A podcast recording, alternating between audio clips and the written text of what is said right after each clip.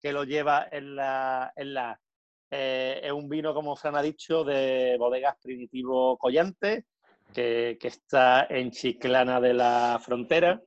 Eh, Chiclana de la Frontera, eh, respecto a la denominación de origen Jerez, eh, es zona de producción, o sea, eh, hay vinos generosos que se elaboran en, en Chiclana, precisamente en esta bodega, que pueden llevar eh, el sello de zona de producción de Jerez, y zona de producción de Jerez que históricamente eh, todos los pagos de Chiclana le vendían la, la uva para la elaboración de los vinos de, de Jerez. Eh, de todas formas, la bodega Primitivo Goyante es una bodega histórica, una bodega que me suena que es de mediados del siglo, del siglo pasado. Eh, Primitivo Goyante, como todo el mundo lo conoce en la zona de Jerez, el Primi, eh, un chaval joven, debe tener treinta y largos años, eh, más joven que yo por lo menos, eh, que ha tomado el, el ritmo y la, y la producción de la, de la bodega, es, es enólogo, es de los nuevos enólogos de, del Marco de Jerez, de, de las personas que está buscando eh, representar el territorio y representar esa uva Eh, Palomino, eh, esa uva que ha hecho grande los vinos de Jerez, eh, mostrarla eh, también mm, de una forma un poquito diferente. Como Fran ha dicho al principio, eh, esto se podría considerar casi un vino de pago. Lo que está buscando es enseñar el terruño, enseñar la tierra, enseñar esa, ese terreno albarizo tan, tan propio que hay en el Marco de Jerez, eh, adaptarlo a una elaboración de un vino, de un vino joven. Eh, este, este vino que tenemos en la copa eh, es un vino joven elaborado en depósitos de, de acero inoxidable. Eh, Primitivo Goyantes tiene otros vinos eh, jóvenes también de pago que, que lo ha fermentado en, en, en, en barricas como el Socaire, un vino que, que, que, que se está haciendo bastante de culto entre, entre los enamorados de los vinos de Jerez. Pero hoy tenemos la base, porque la idea es los, la cajita de tres vinos que os ha llegado a vuestra casa, es que vayamos de abajo arriba, vayamos desde un vino joven hasta un vino eh, que ha tenido velo de flor, hasta un clásico fino. Eh, cada uno iremos contando uno de ellos. Yo me quedo con el vino joven, que, que lo que va a expresar va a ser la, la tierra. Eh, ¿Dónde está Pago Matalián? Porque la uva de este vino sale de un pago que, que se llama Viña Matalián, Pago, Pago, Pago Matalián. Eh, es un vino que está ubicado muy cerquita de, de lo que es el núcleo urbano de Chiclana de la, de la, de la Frontera y, y realmente en línea recta de donde están estas uvas a, a la costa hay muy poquita distancia. Eh, eso va a generar... Eh, que las vendimias, por ejemplo, en, en esta zona, eh, por la frescura, la, las brisas marinas, eh, vayan mucho más tardías que, que en la zona de, de, del propio Marco de Jerez. Incluso muchos años empiezan a recoger la uva en esta zona cuando en Jerez ya se ha terminado la, la vendimia. Eh, es algo que, que nos va a ser un poquito diferente. Eso también ocurre eh, en Sanlúcar de Barrameda, eh, que la vendimia es un poquito retrasada respecto a, a Jerez. Eh, y eso va, va a hacer que, que el perfil de, de estos vinos sea un poquito más afilado, un poquito más vertical, un poquito eh, que la sanidad además predomine de una forma muy, muy contundente. Eh, Bodega Primitivo Goyante, aparte de estos vinos jóvenes, también elabora finos, elabora amontillado, muy famoso el amontillado fósil. Si no lo conocéis, os lo, os lo recomiendo. La verdad es que es un amontillado eh, espectacular. Y bueno, todos están disponibles, creo, en la tienda de andalucia de vino punto com, por si alguien quiere probar algún vino más de, de bodegas primitivas. Eh, el objetivo cuando se ha hecho este vino joven es reflejar la variedad en un terruño determinado.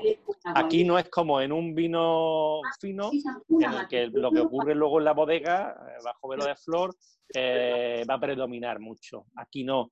Aquí lo que estamos buscando es esa uva palomino en un determinado pago, que es un pago costero, un, palo, un pago con suelo albarizo. Luego cuando probemos el vino vamos a notar esa sapidez que Fran, que Fran no, nos comentaba.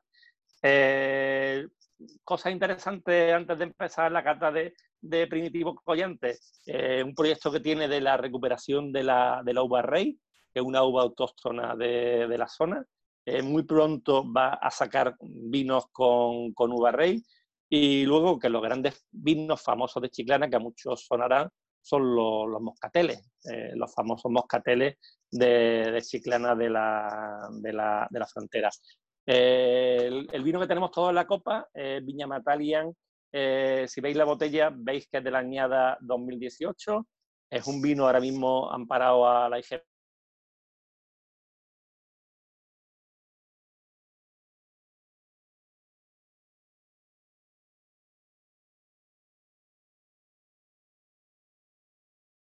Se te ha cortado, Rafael. Y... Se ha caído Rafa completamente. Sí. Sí, no sé lo que... Ahora ha pedido admitir. admitir. Eso habrá, ahora, eso habrá sido uno de la Rioja. Sí. Ahora, ahora, que se te había perdido ahora. No, me, me, teni, me, has, me he ido del todo, no, no sé. Sí, qué, totalmente. Qué, no, se me ha cerrado la aplicación directa, directamente.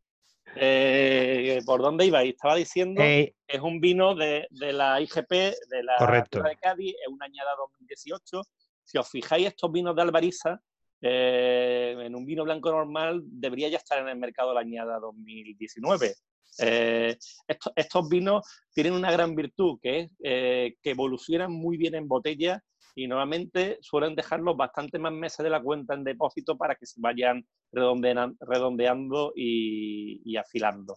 Eh, no sé si lo he dicho o lo estaba diciendo en el momento que se ha cortado, existe una versión eh, un poquito dulce, un semiseco, de, de este Viña Matalián, para la, la gente que le gusten los vinos con una poquita más de, de azúcar.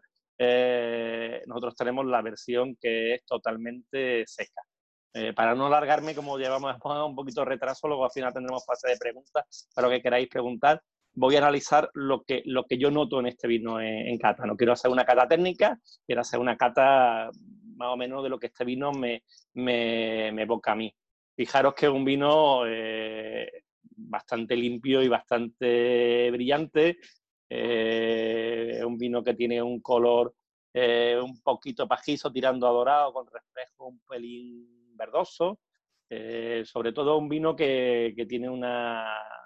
bastante brillante. Eso es algo bastante interesante en, lo, en, los vinos, en los vinos jóvenes, porque si tuviera un color un poquito más apagado, no, no, estaría un poco velado en color, nos indicaría algún defecto en el vino. En principio tiene, tiene un color bastante, bastante interesante, bastante limpio. Eh, si nos vamos a la segunda fase de cata, no sé si todos habéis estado en alguna cata de vino, las catas de vino no se suele empezar por la fase visual, luego continuamos por la fase olfativa y terminamos por lo divertido. Imagino que ya todos lo habéis probado, yo por lo menos llevo ya un rato, un rato probándolo.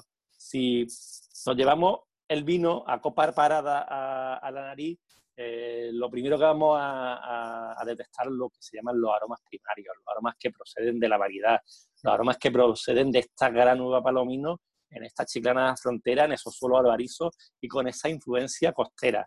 Eh, ¿Qué aromas primarios voy a, vamos a, a encontrar? La fase, en la fase visual, eh, en la fase visual, no sé si os habéis dado cuenta lo glicérico que es este vino. El vino ha tenido cierto trabajo de, de lía. Si veis cómo resbala la lágrima por la pared, aquí el, el, el, la, la imagen es bastante difícil de ver, pero si lo veis en vuestra propia copa, veréis que es bastante glicérico. Luego lo, lo veremos. Continuando con los aromas primarios, los que proceden de la variedad, los que proceden del campo, del terruño, eh, a mí me, lo primero que encuentro es una fruta blanca, una fruta como un poquito de manzana. Eh, también tiene ciertos aromas un poco tropicales, tirando a, a un poquito de plátano, melocotón. Pero a mí lo que más me llama la atención, y con el que esto que hoy hace calor y el, y el vino está quizás un poquito por encima de temperatura de consumo, pero eso es algo que es ideal para, para la fase eh, olfativa. Para mí tiene un, muchísimos recuerdos florales este, este vino. Incluso eh, yo destacaría muchísimos eh, aromas a... a, a rosa, a pétalos de rosa. No sé si, si me podéis decir que sí con la cabeza, si alguno encuentra ese tipo de, de, de aroma, pero a mí la, la, la fruta es evidente, pero encuentro mucha, muchos aromas como azahar también, a, incluso un poquito de aromas a cáscara de, de naranja, las levaduras también están muy presentes, ya entrando a aromas aroma secundarios. Es, es un vino que al haber estado en contacto con, con Lías también tiene muchos recuerdos a, a panadería y a, y a masa de pan. La verdad es que la nariz es bastante limpia y bueno, dentro de que no es un, una, un vino de uva palomino, eh, no es una nariz ultra intensa, ultra... ultra potente, pero la verdad es que es bastante compleja dentro de que es un vino joven, porque llevo contado unos poquitos de, de aromas. Yo lo que destacaría es que el nariz es muy, muy limpio, no es el vino que no tiene ningún defecto. Eh, el vino en movimiento, eh, más o menos lo, los aromas se, se conservan. Quizás me desaparece un poquito la... tanto pétalo de, ro de, de rosa y me aparece un poquito más la, la fruta blanca en, en, en copa movida. Eh, vamos a catarlo, ¿no? Que es lo, lo bonito de esto.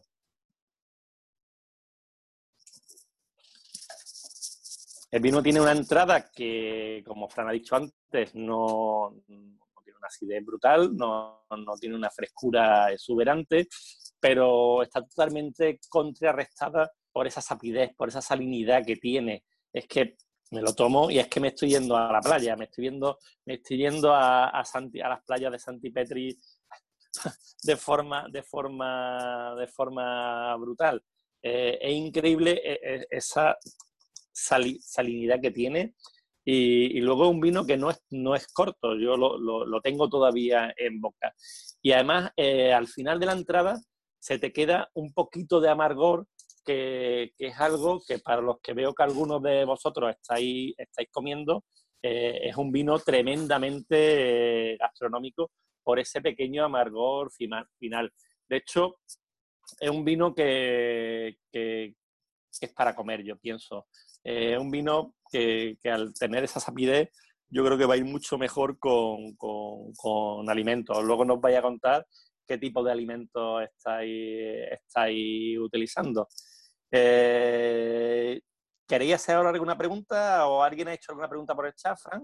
Bueno, eh, deciros que podéis utilizar el chat que tenéis para escribir alguna pregunta o tomar la nota para el final de la cata, ¿no?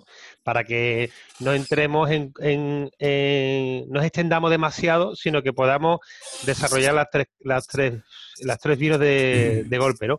A mí me te, eh, aprovecho para Para preguntarte, eh, Rafa, precisamente el color, ¿no? Eh, normalmente es, en, en esta gama cromática se ve que es un vino muy, muy brillante y que es un vino que realmente han hecho un, un buen trabajo, ¿no? De, no tiene demasiadas maceraciones porque lo, lo, no lo veo una gama cromática media alta. Y después... No, no. Es más pajizo que dorado. De, de es más hecho, pajizo. Tiene muchos reflejos verdosos también que, que denotan todavía la juventud que tiene el vino, ¿no? Y que se abre un poquito, en vez de ser, como suele ser la acidez, ¿tú sientes que en vez de ser vertical, se abre un poquito más horizontalmente? Bueno, tiene mucha sapidez, pero es verdad que, que en boca tiene una estructura un poquito más horizontal. Y también eh, eso va ligado a la pregunta que nos acaban de decir, de qué significa que el vino es glicérico. Eh, si os fijáis, el vino no tiene un gran trabajo de, de Lías, pero lo tiene y, y eso hace que el vino en boca sea un poquito más ancho, sea un poquito más glicérico, sea un poquito más untuoso. No sé si tú lo notas untuoso o no, Fran. Sí, sí, sí, sí. No, mucho. mucho. Se nota que es un vino que tiene mucho volumen y el que esté comiendo, eh, si, si le, le va a servir para limpiar todas las papilas gustativas. Exactamente, entre la sapidez y esa, esa glicerina que tiene el, el vino, la sensación grasa que tiene el vino al pasar por la, por la boca, eh, yo pienso que es un vino que, que va muy bien con, con alimentos. Vemos hoy a gente comiendo que me está poniendo los dientes larguísimos, ¿eh? da, da, Rafa. David, David, David, ah. Rafa. Sí, dime, Antonio. Una cosita. Mira, es un vino joven, como tú has dicho, pero noto, me parece, de, me, tú qué piensas también, que es un vino que puede aguantar bastante en botella. Eh, de, de hecho, estos vinos de, de producción cuidada que, que, que nos han ido a coger doce, catorce mil kilos por, por, por hectárea, han ido a unas bajitas producciones, no sé, en torno a, imagino que seis, siete mil kilos, eh, que tienen la caliza tan, tan presente. Eh, nuestra experiencia es que tiene una evolución en botella increíble. Este vino ahora está muy bueno, pero dentro de uno o dos años eh, seguirá estando bueno, tendrá matices un poquito diferentes, eh, que a lo mejor se habrá subido un pelín de color, como, de, como decía Fran, respecto a cómo está ahora mismo, pero seguirá teniendo una boca increíble gracias a esa, a esa sapidez. Eh, estos nuevos vinos del Marco de Jerez, eh, de Albariza de Pago, Eh, funcionan súper bien de, de añadas pasadas. Bueno, pues si te parece vamos a pasar a... Muchas veces con la moda. La moda... Sí, Antonio, di. Ah, no, que te comentaba que muchas veces el cliente final, con la moda que tienen de pedir vinos blancos jóvenes, quieren la añada, no la diecinueve, que sería, quieren ya la, la del veintidós, que claro, no está yo, todavía. Yo en un, en un, y se pierden verdejo... muchas cosas. En un verdejo de Rueda quiero eso, en, eso de tirada. En, en un vino de calidad, eh, normalmente el vino de calidad siempre va a aguantar mucho mejor en, en botella que, que un vino más endeblito, por así decirlo. Un vino además que, como hemos dicho, tiene mucha estructura eh, en boca, que dentro de esa sapidez no está llenando la boca completamente, no tiene la verticalidad la de, de un fino. Y luego tiene una gran ventaja respecto a... a vinos tradicionales del Marco, que tiene doce grados, eh, muy, muy fácil consumirlo. No es igual que un fino que no, al final no estamos metiendo quince grados en el cuerpo. Bueno, pues si os parece vamos a pasar al siguiente vino, que en esta ocasión eh, le toca a un servidor, ya que es de, de la tierra de Sevilla. Eh, el siguiente vino es el Solo Palomino. Es un vino muy singular porque, en primer lugar, pertenece al Consejo Regulador De, de Lebrija, que para que para sorpresa para muchos se pi piensan que solamente en Andalucía hay cuatro consejos reguladores, y también está el del vino de, Gran vino de Granada, la tierra de Cádiz y los que tenemos en Lebrija. Esta bodega que es González Palacio es una bodega a la cual le tengo bastante cariño. Es una bodega que se fundó hace unos sesenta años, que lo que hizo fue una familia que se dedicaba al mundo de la distribución. Eh, compró una bodega que estaba a punto de cerrar y la fundó como lo que actualmente conocemos como Bodega González Palacio. Al principio, en los años setenta, ellos lo que querían era elaborar eh, manzanilla y vinos tipología, vino de Jerez, pero por circunstancias, bueno, por términos legales, no podían eh, etiquetar sus vinos ni como fino, ni como manzanilla, ni como amontillado, lo cual ha cambiado. O sea, el Consejo Regulador, el pliego de condiciones, ha abierto y ha amparado ya a los vinos de la tierra de Lebrija, que pueden ser zonas, en el caso exactamente igual que pasa en Trebujena, que es una zona de, de producción, no es una zona de crianza, pero se pueden amparar poniéndole fino, eh, no pueden poner manzanilla, manzanilla no, lo que pueden poner fino, amontillado, oloroso. En el caso, por ejemplo, de su bodega vecina, Bodegas Halcón, sí eh, ya los vinos están etiquetados como finos, amontillados, olorosos o palo cortado. En el caso de González Palacio, una vez que pierde ese pleito, monta la I G P, Indicación Geográfica Protegida Lebrija, y cuando cumple el tiempo oportuno, lo que hace es que decide dar el paso a denominación de origen. Actualmente están intentando cumplir el tiempo oportuno para convertirse en un vino de pago. Creo que para mucho, para Andalucía, la tierra de Lebrija va a dar muchas alegrías en un futuro, porque el pago del Overo, que es de donde procede el vino que vamos a catar, es un pago de, de suelos de albariza. Está en un promontorio, prácticamente está a nivel del mar, pero que, se, que si cuando tú te sitúas en, el, en, la, en la cima del Overo, Eh, apenas estamos hablando de quince o veinte metros, pero que puedes perfectamente ver todo lo que es Doñana, ver lo que es la Sierra de Cádiz.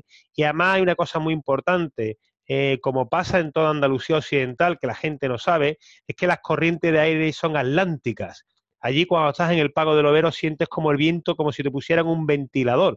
Y es porque realmente, eh, no, no sé, sé deciros por qué, pero cuando llega eh, la calor, la corriente nos va a entrar siempre de Huelva. Aquí siempre decimos que cuando llueve en Huelva va a llover en Sevilla, ¿no?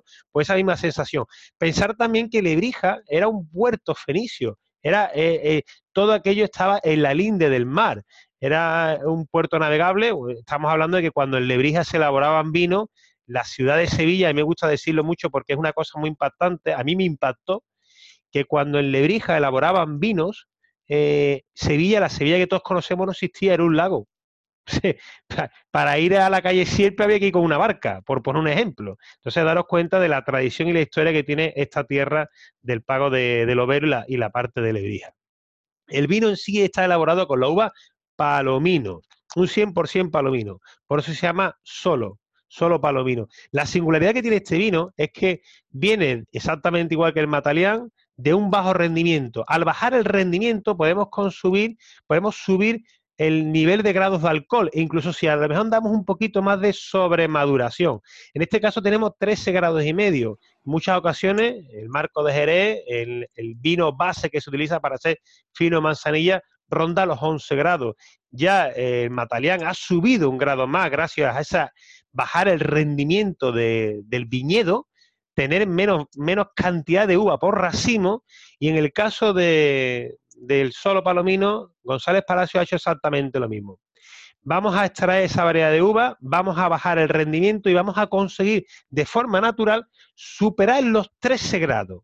Los trece grados son muy importantes porque la, la levadura, la flor, esa flor tan bonita que todos conocéis, que es lo que hace posible los finos en las manzanillas, empiezan a aparecer en la superficie del vino a partir de los trece grados, trece grados y medio.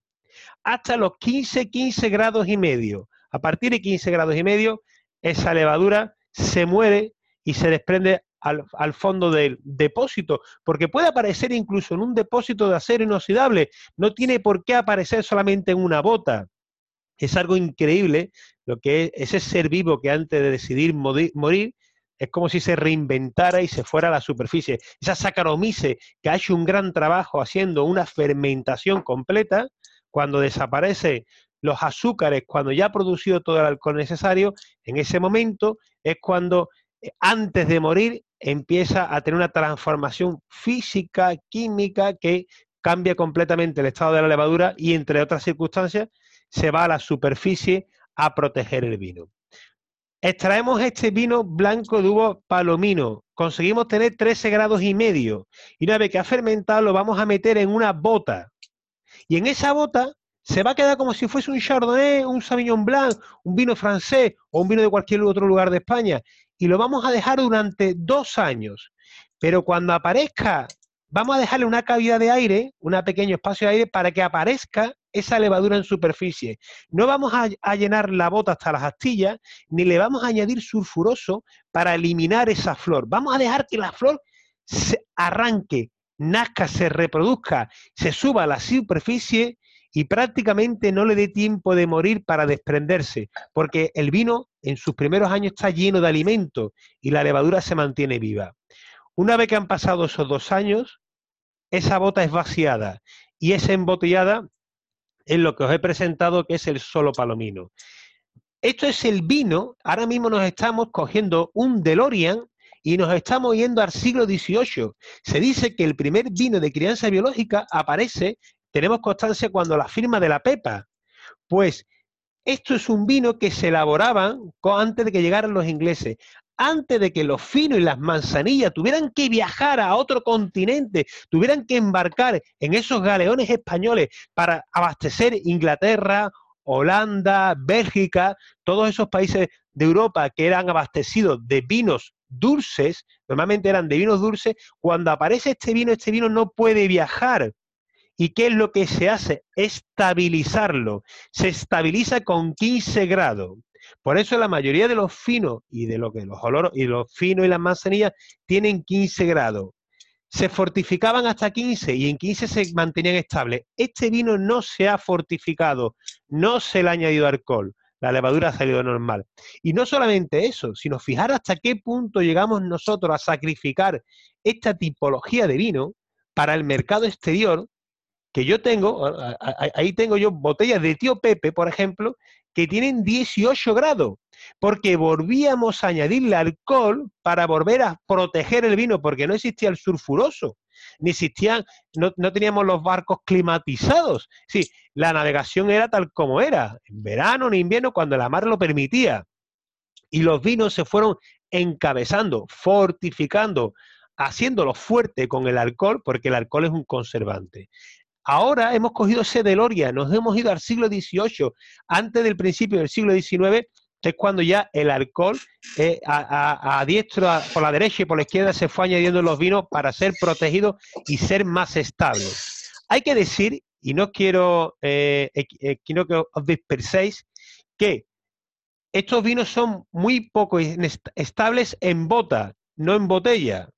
Por tanto, como el otro día comentaba en una conversación con un amigo de Cádiz, con David Puerto, decíamos que eh, hacer mil botellas o tres mil botellas de solo palomino es viable, pero hacer doscientas mil botellas es una locura, porque la inestabilidad de la bota es muy frágil. Por tanto, estamos eh, disfrutando de un vino que la fragilidad es máxima, porque está justo, como diríamos, en la cuarentena de un bebé.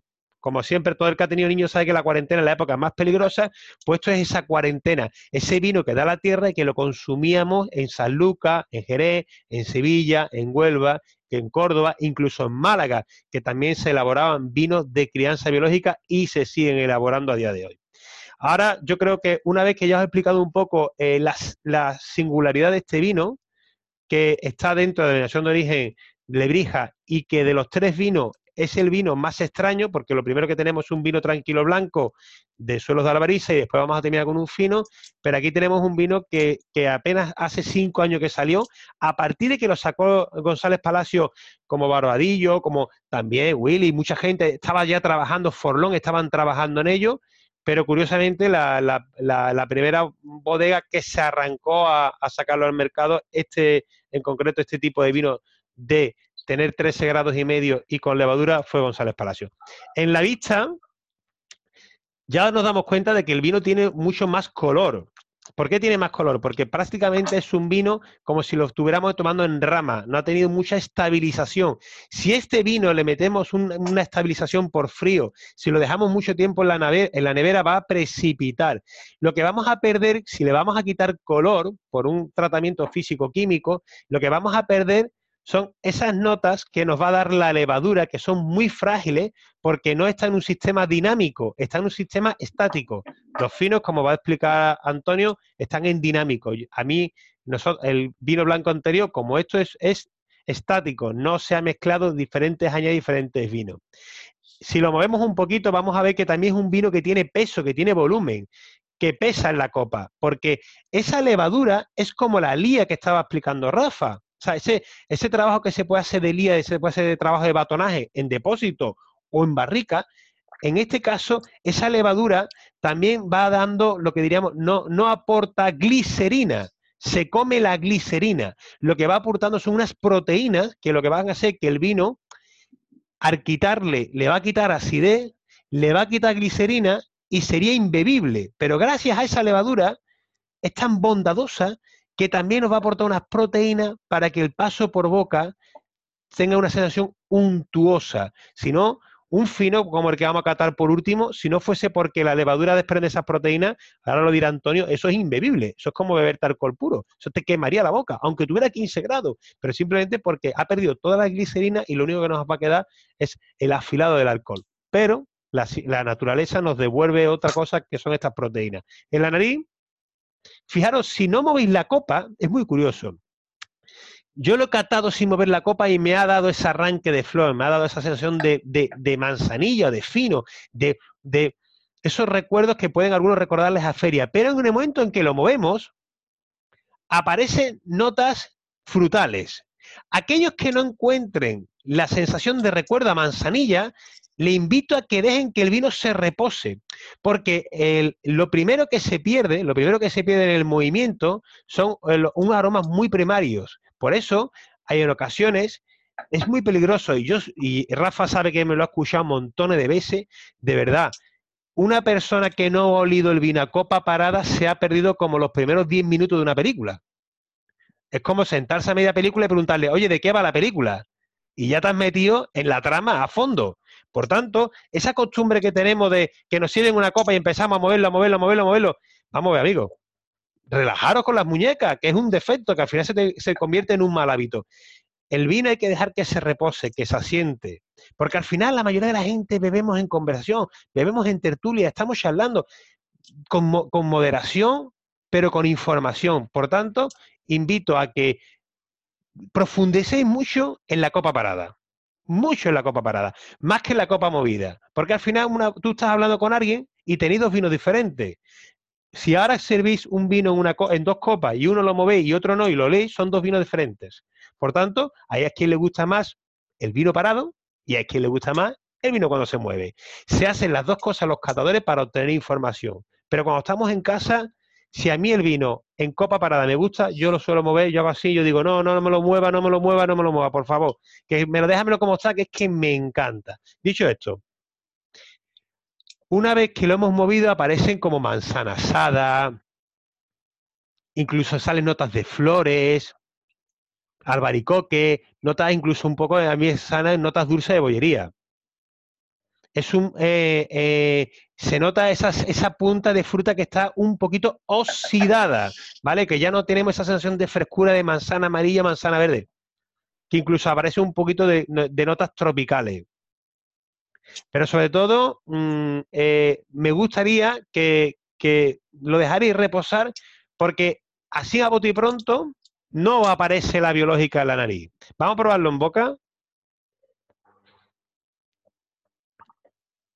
Fijaros como ya en la boca ya notamos que el vino es completamente diferente.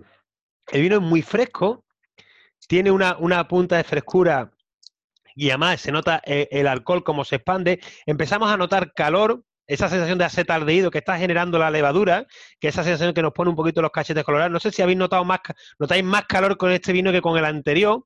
Precisamente no es porque tenga un grado más, sino es precisamente por los acetaldehídos que está generando la levadura que nos está regalando.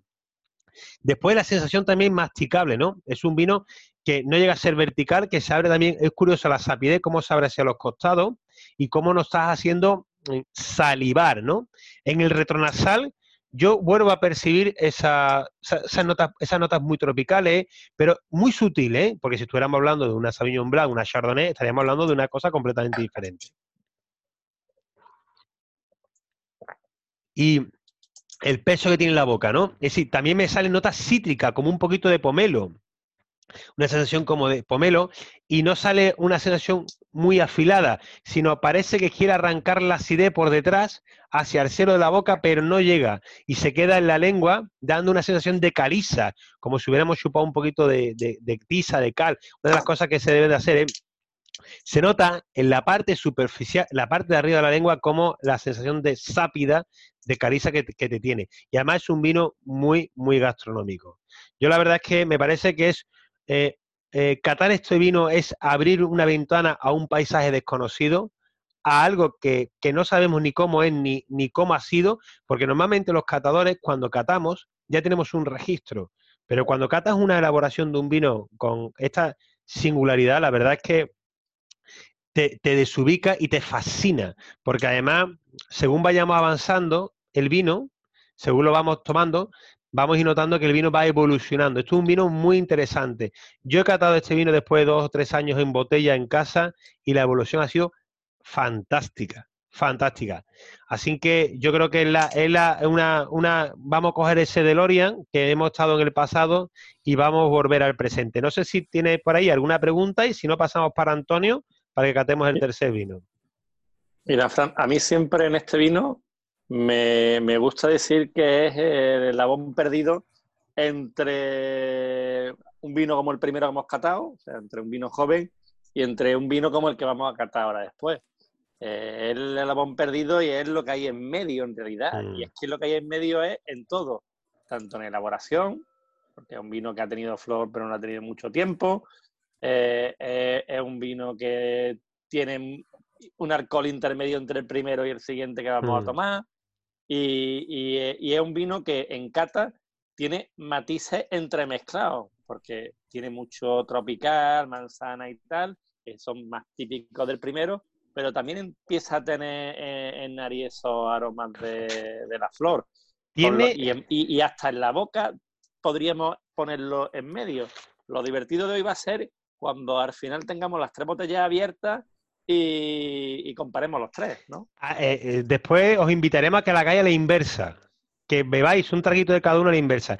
Fíjate que es curioso que esta mañana hablábamos, Rafa y yo, de la... De la mmm, no es un defecto, ¿eh? Es una singularidad o un recuerdo de las manzanillas que nos huelen a notas aceradas. Y cuando tú dejas que el vino se repose, lo primero que aparece son notas, esas pequeñas notas que aparecen en esas manzanillas muy jóvenes que muchas veces en feria cogemos las manzanillas y no las identificamos porque son muy, muy jóvenes. Son apenas tienen dos añitos, son vinos muy chiquititos y nosotros estamos acostumbrados a lo mejor a tomar finos más gordos, manzanillas más gordas. Y esto es como un sobretabla. Entonces, eh, os, os digo que es una... Te podrá gustar... o no te podrá gustar. Eso ya es indiferente, pero la información organoléptica de poder probar un vino en esta fase, yo la realmente creo que es un tesoro para, para los catadores, para la enología y para la gastronomía.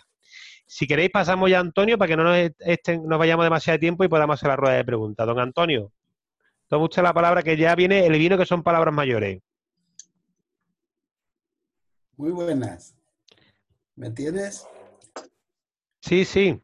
Sí, ¿verdad? Muy buenas. Un momentito.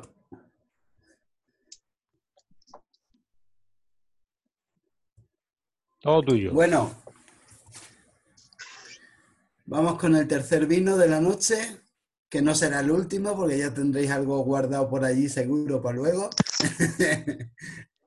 Y bueno, hemos hecho un recorrido por unos pagos, hemos estado en Chiclana, nos hemos ido a Lebrija y ahora nos vamos a mmm, Trebujena, ¿vale? ¿Qué nos vamos a encontrar eh, aquí en Trebujena? Nos vamos a ir mmm, a un, una zona vinícola que yo creo que es mmm, de las que nos puede dar más sorpresas en el futuro, porque es una zona por, totalmente por descubrir, está sin, sin desarrollar siquiera, ¿sabes? Si nos damos cuenta, si nos vamos a las bodegas que hay en Trebujena, nos podemos a buscar y, y no hay. Lo que hay son dos cooperativas y algún particular haciendo mmm, vinos, mmm, como quien dice, de garaje. Con lo cual creo que tiene un futuro que se puede sacar mucho partido. Bueno, ya sin más, nos vamos a la bodega. Os cuento un poquito. La cooperativa albariza de Trebujena mmm, nace hace más o menos unos cuarenta cuarenta y tres, cuarenta y cuatro años y mmm, ella lo que hace está formado por unos doscientos, doscientos veinte mmm, cooperativistas. Siempre desde que empezaron mmm, han apostado por la calidad y lo que hacían hasta hace mmm, cinco años era mmm, venderle toda su producción de mosto a mmm, bodegas grandes del Marco de Jerez.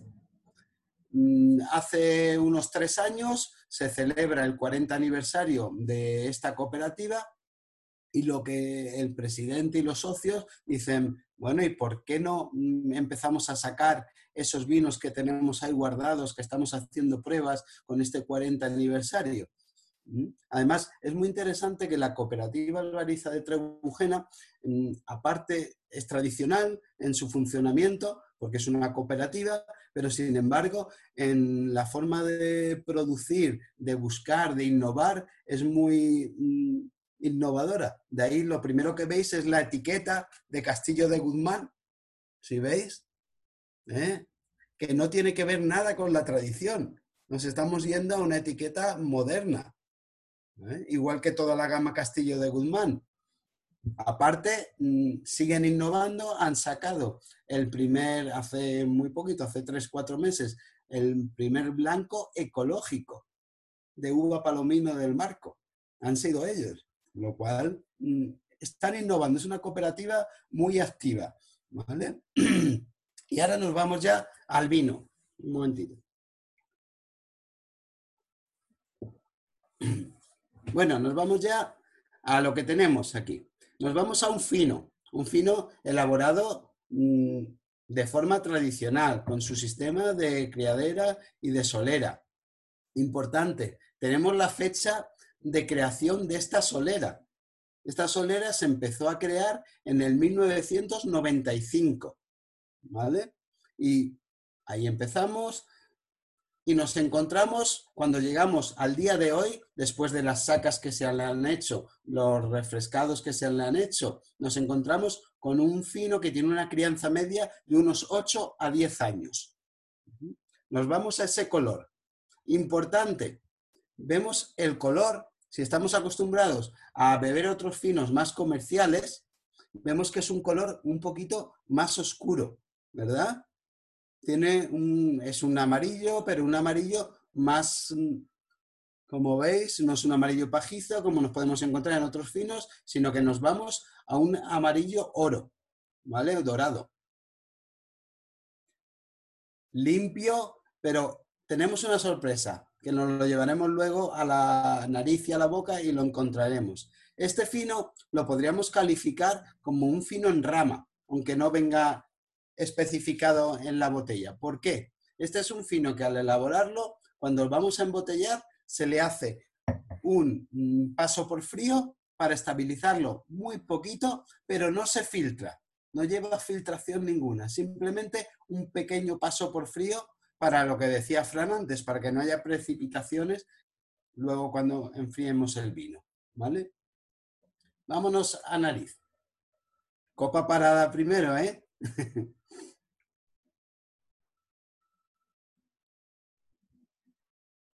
¿Qué empezamos a encontrar? Encontramos que es muy intenso, muy punzante. Muchos tostados. Y por supuesto, lo típico de todos los finos, mucha levadura, ¿verdad? Levadura, panadería.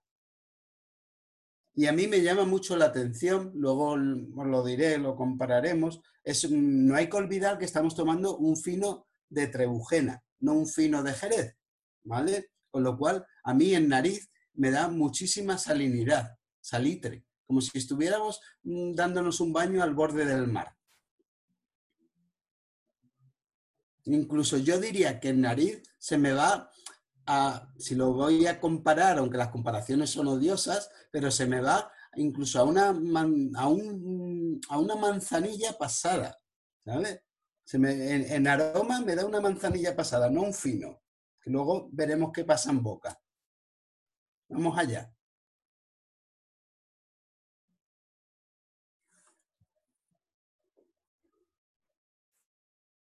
Boca, muy amable, ¿verdad? Aunque es punzante, como hemos dicho, en nariz, pero la entrada en boca tiene su potencia, pero es una entrada muy amable, ¿eh? Diríamos que pasa de una entrada potente a un paso amable. Y al final encontramos muy largo. Incluso noto y encuentro en boca, aunque como hemos dicho, ya lleva una media de ocho o diez años en esas botas de roble americano, pero incluso me da algo de fruta en boca, algo de manzana.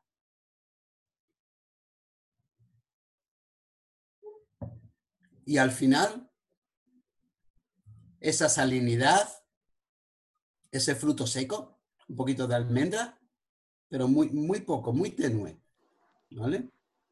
Quizá encuentro más manzana que al final.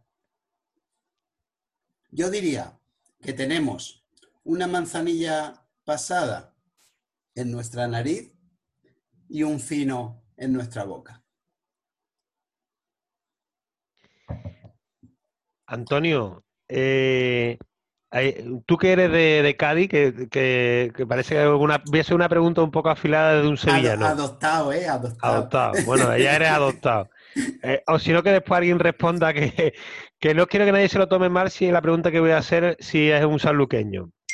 ¿Tú consideras que en el marco la influencia que tienes Sanlúcar, Trebujena y Lebrija marca un perfil de salinidad que se siente en boca en relación al, al fino más de interior que puede ser a lo mejor más el de, el de Jerez, incluso el de Chiclana, independientemente que el del puerto que tiene otros aromas a, más al puerto, más a fango, a plastón, ¿no? Que como más que a fango dice aromas a plastón. Sí, a, mí, a, mí hay... me, a mí me ha recordado Nari un poquito a aromas del puerto, tío. Esos arquitranes, esos tan, me, me evoca un poquito a fino del puerco en nariz. Eh, bueno, a ver, Antonio, ¿tú qué piensas? Venga, no, totalmente de acuerdo contigo. Es que encontramos... En boca, ¿no? Y, en esa salinidad de, del área de, de lo que es el Guadalquivir. Claro. ¿Sí? Dicen que son los, que dicen que son los vientos, los vientos que vienen del Atlántico, que al pasar por Doñana impregna de salinidad en lo que es la uva, ¿no? La... De, de hecho, si nos vamos incluso, aunque nos vayamos a otro tercio, que vosotros la, habrá más, más de los que estáis que la habrán catado, si catamos incluso el tinto de Bodegas Palacios, sí, el Overo, Palacio, Overo. Overo tiene notas salinas. Sí. Muy sorprendente. Eh, antes, ahora que vamos a abrir los micrófonos, me gustaría proponeros al que le quede vino eh, dos cosas, dos deberes, ya que estáis aquí, que, que, que para mí son mis inquietudes. Una es que hagáis una cata al contrario, que bebáis, eh, empecéis bebiendo el fino y terminéis por el Matalián, porque os, va a dar, os vais a dar cuenta de la frescura que vais aportando cuando te acercas a un vino joven, porque aunque estamos hablando de sapidez, vais a dar cuenta de que como eh, el vino se va haciendo más ligero. Y otra cosa muy importante, a quien le quede vino, que lo guarde para mañana. Porque la cata de hoy viene fundada de una cata donde hemos empezado a caminar, como el que va caminando por el monte y va entrando en calor. Hemos empezado por un vino blanco, con una gran sapidez, después con un vino híbrido, como bien decía Rafa, con un arranque de flor, y después hemos entrado con un fino. Estos tres vinos, si no lo hubiéramos catado como son, nuestras papilas gustativas, si os quedan dos deditos para mañana, probarlo independientemente. Mañana uno, pasado otro y el otro día otro. Y veréis cómo van a dar mucha información, de porque nuestras papilas gustativas es un músculo que se va adaptando. Voy a abrir los micros, abrir los mic... yo voy a abrir los... solicitar, voy a abrir los micros de todo, el que el que lo pueda abrir, el que lo vaya abriendo ya de tirón. Yo creo que lo ideal, Fran, es que la gente lo vaya abriendo y cerrando. Claro. El que quiera... Cuando quieran el... abrir, lo abra, eh, hable y luego cierre. Es que como algunos se lo he cerrado yo.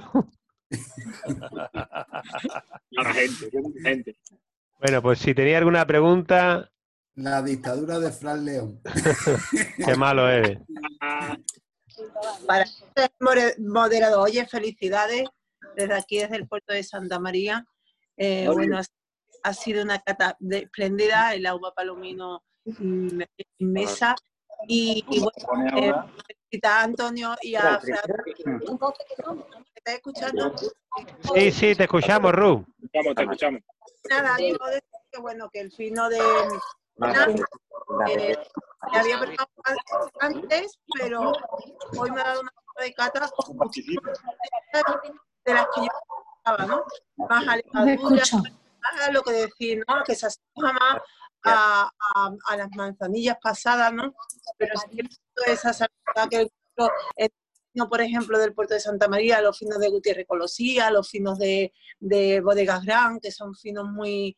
Muy, muy aromático, ¿no? Muy tirando a, man, a manzanilla. Y bueno, y deciros que bueno, que Trebujena es mi debilidad y que más vinos como este y más catas como esta.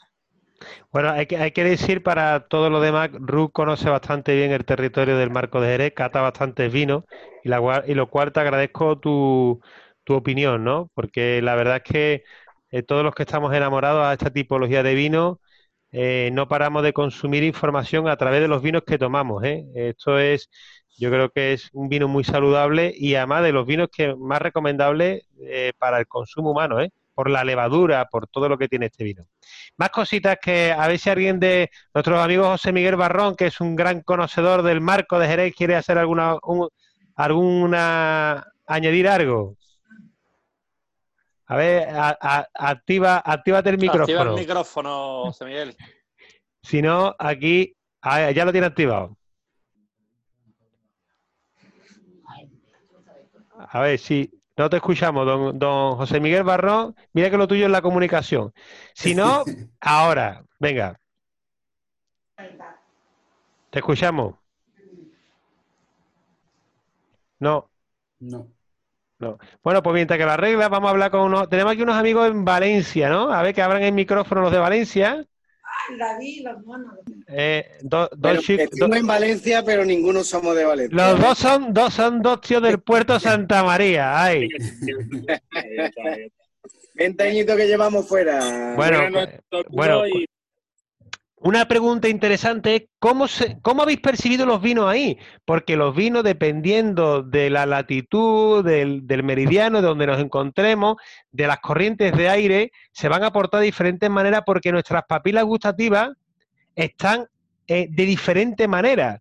Incluso en la altitud cambia a la hora de catar un vino en las sensaciones. Es una cosa apasionante cómo las papilas gustativas y los sentidos pueden cambiar en diferentes lugares. ¿Cómo habéis sentido vosotros los vinos?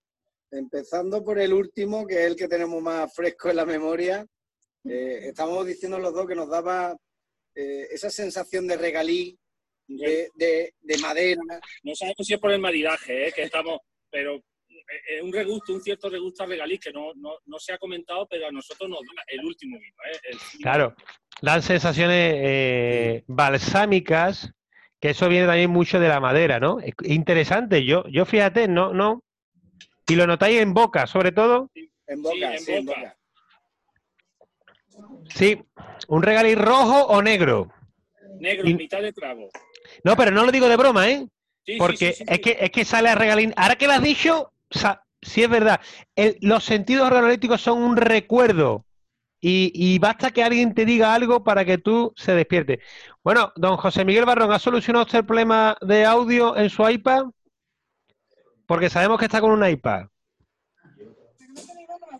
Si no, Roberto, que, que danos un poco la opinión tuya que... Yo, yo puedo hablar, ¿eh? Adelante, adelante. Que la haga acertadamente o no, porque yo no soy como vosotros que controláis un mogollón, ¿vale?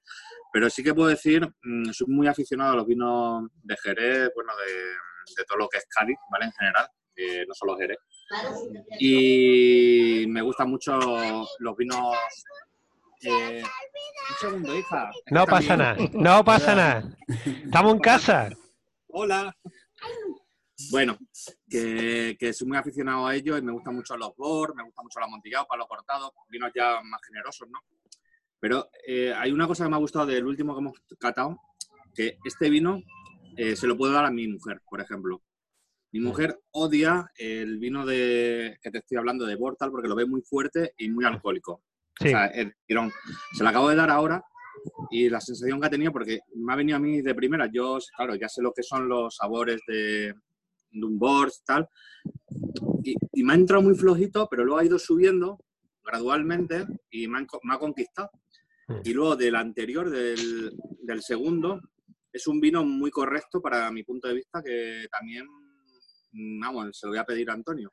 Eh, eh, Tony, este, estos está dos, bien, está bien. Es un vino muy fresco, tal, que se puede tomar, por lo que han dicho, para comer, yo creo que con una lubinita. Son vinos, vamos, que en general me han gustado los tres, ¿eh? eh Pero hay una... Como...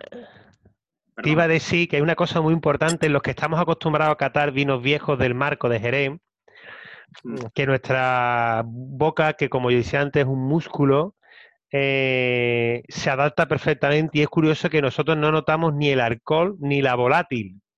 En cambio, cuando vas a una persona que no está acostumbrada a esa tipología de vino, detecta rápidamente el alcohol y lo siguiente que detecta es la volátil. En cambio, nosotros eh, no lo percibimos, es como si, como si lo tuviéramos el... El, el umbral del alcohol eh, mucho más alto. Voy a dejar un detalle. Yo hice hace, eh, hace ahora trece años que Bertrando me, me dio el curso de formador de... No era formador, el curso técnico de vinos de Jerez.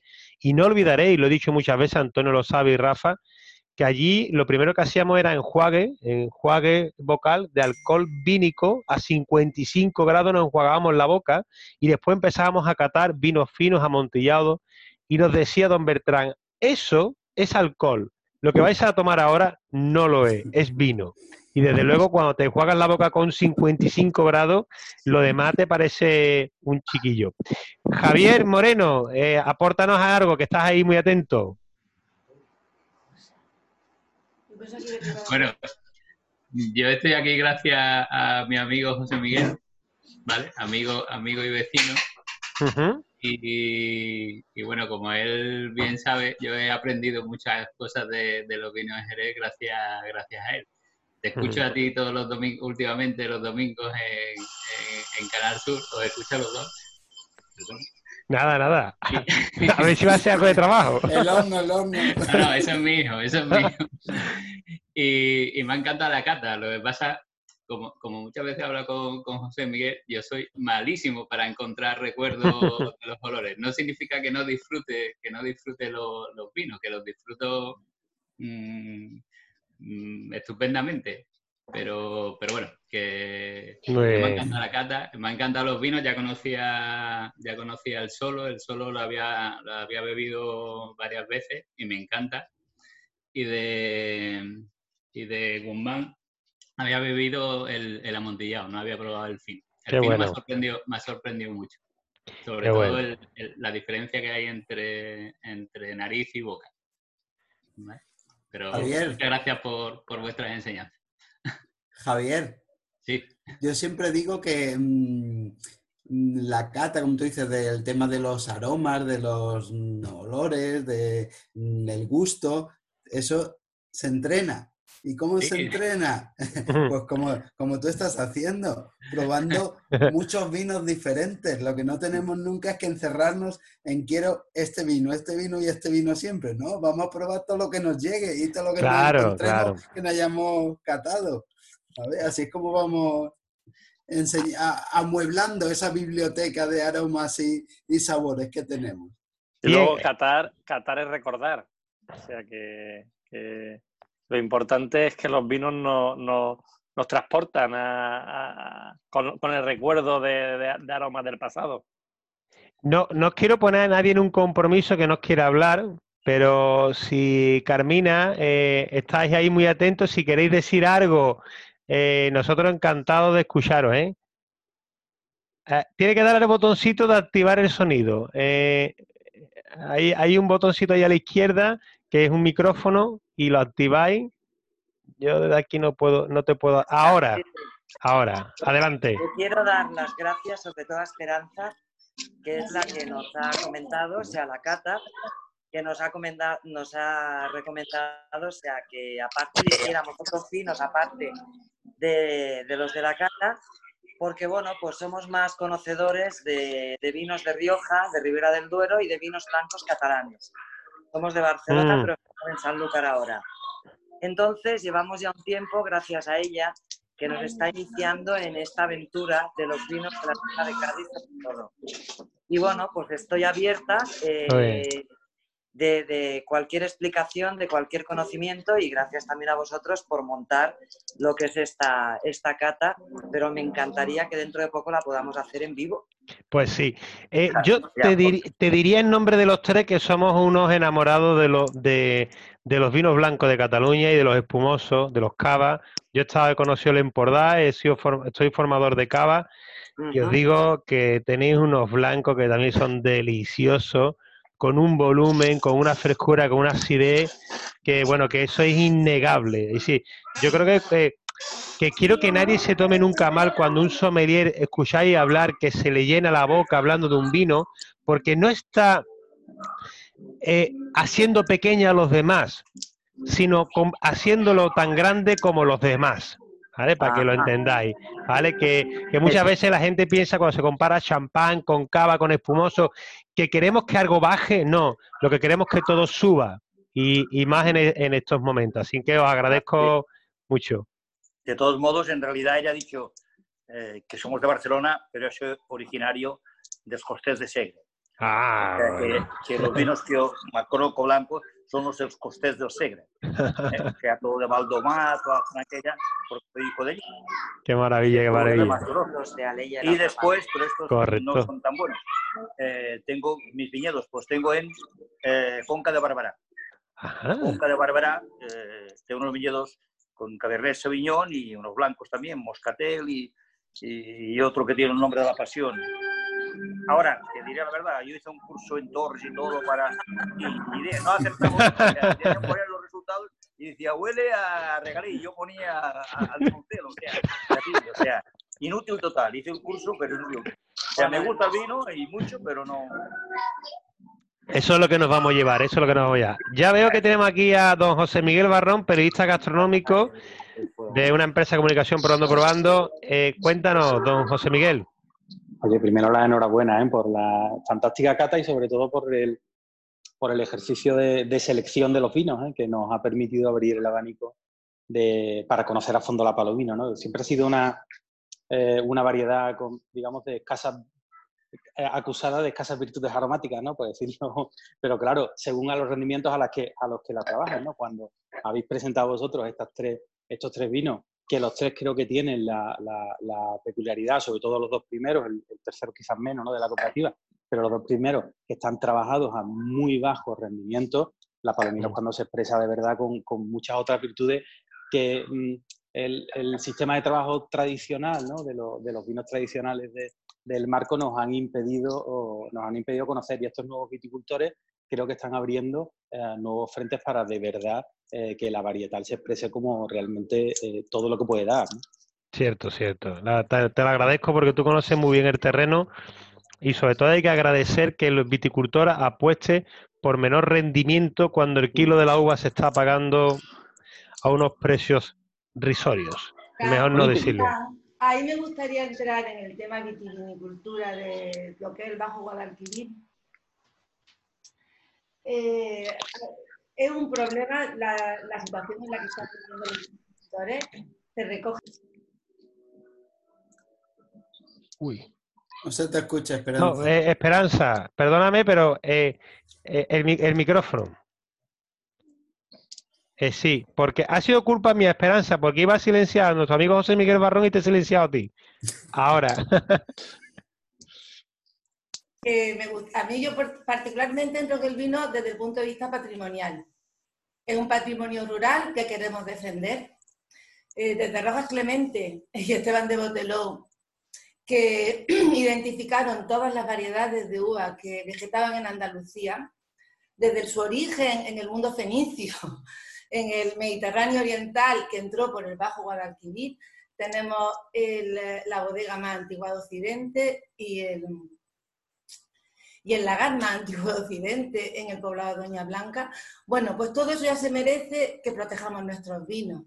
Esta zona ahora mismo es una zona que está pasándolo mal. De hecho, en Trebujena se está arrancando viña. Bueno, cada vez que voy me encuentro con que hay una parte que ya se ha arrancado, específicamente porque es muy difícil sobrevivir. Esta zona es una zona de pagos. En Sanlúcar tenemos Maína, Callejuela, seguiríamos hablando, Miraflores. Eh, los pagos dan identidad al vino, que, están, que ahora ya pues, lo están defendiendo gente pues, como Ramiro Ibáñez, como los Callejuela.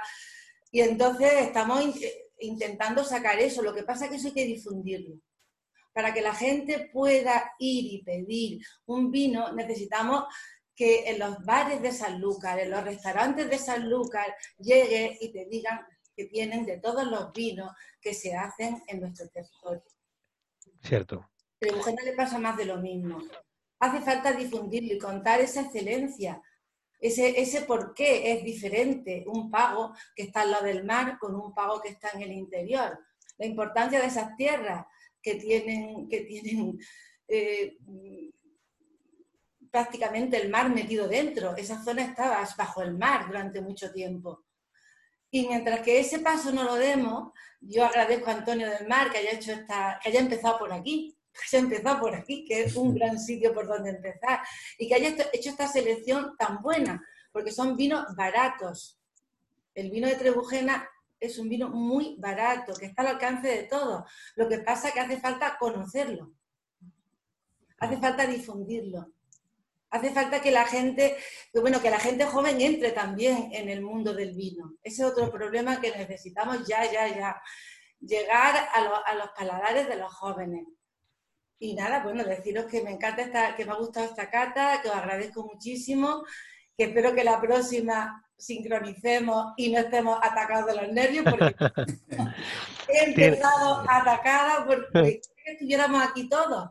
Creo que esto es muy importante, la difusión. Sí.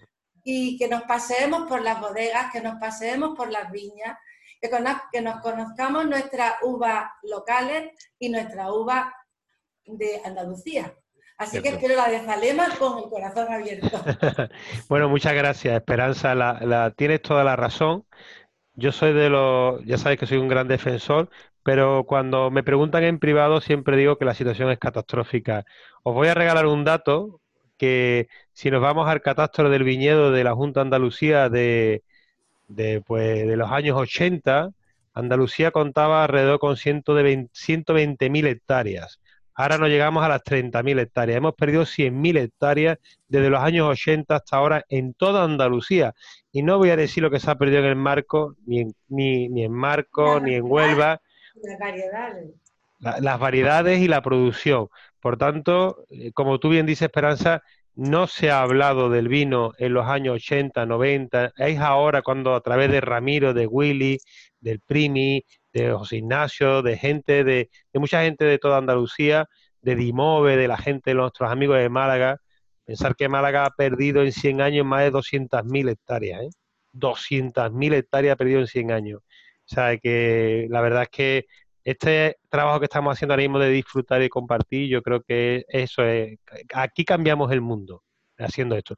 No sé, no quiero tampoco alargarme más porque somos quince. Si alguien quiere decir algo más para hacer, alguien de los oyentes para hacer el cierre, que levante la mano, que abra el micro, que es lo tan sencillo.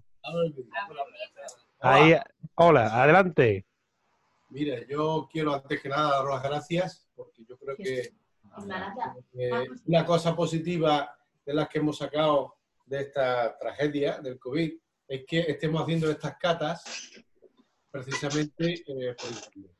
Tengo aquí a mis dos hijos, eh, eh, que les gusta el vino, porque yo le, le, les, les he educado en, en, en la cultura de nuestros vinos, y eh, quiero, sobre todo quiero hacer hincapié en que esta técnica de catas eh, por, y vía internet es, es muy buena para llegar a la juventud. Es un método perfecto para llegar a la juventud. La juventud no tiene dinero, ni tiene medio, ni tiene tiempo para ir a un restaurante o a una bodega y pagar X pesetas por una cata. Aquí, con lo que me he gastado yo, ha sido para cuatro personas, mi mujer y mis dos hijos, y la verdad es que han disfrutado enormemente.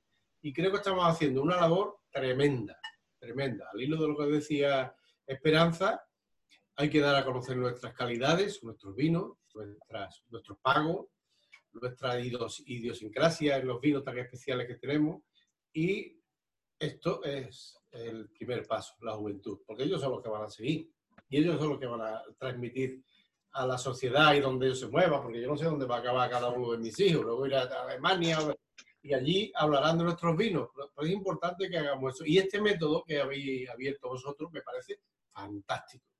Me parece que aunque podamos tomarlo en un bar o hacer una cata en cualquier sitio, que sigamos con esta técnica porque es muy, muy, muy bueno.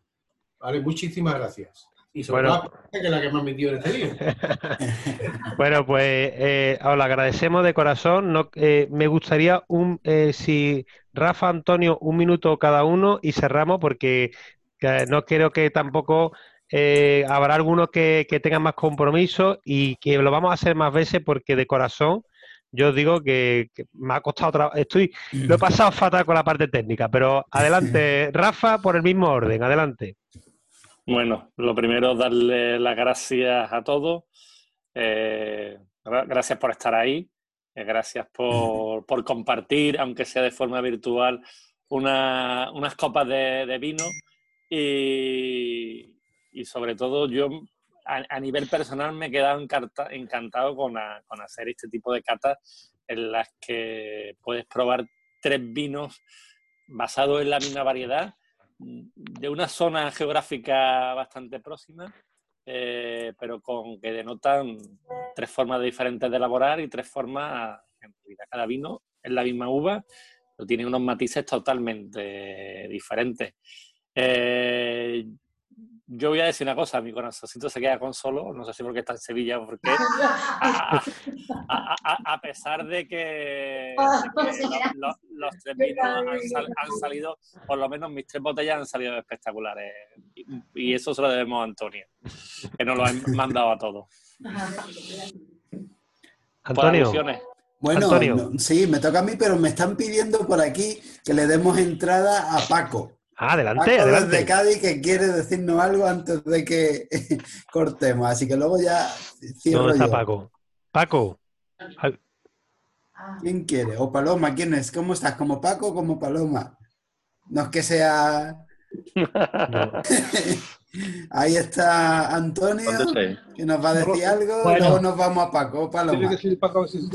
Ahí está, ¿no? Adelante. ¿Sí? Oye, ¿se escucha o no? ¿Sí? Oye, sí, sí, sí. Vale. Nada, simplemente primero dar gracias a vosotros, ¿no? Por este, este ratito que hemos echado.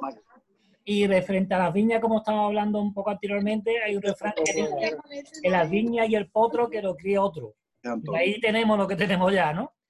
Eh, referente a los vinos, el Castillo de Guzmán eh, lo conocí hace unos, un par de años más o menos. Espectacular, en el cual yo utilizo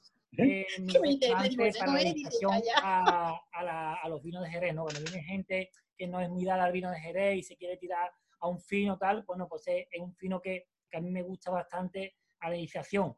Eh, el amontillado que tiene para mí es un espectáculo junto a su, a su green, ¿no? El solo me ha parecido un vino también espectacular, eh, eh, no tan vertical como un Jerez indiscutiblemente, pero muy untuoso en boca, eh, muy frutal, y creo que es un vino que va a hacer mucha fuerza en, en la hostelería. Pues ahora vamos a escuchar a Paco. ¿Paco? Antonio. ¿Cómo se va? Pa ahora, ¿no?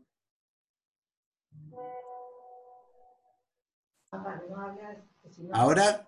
Ya nos vamos, ya nos vamos. Ahora. ¿Ahora va?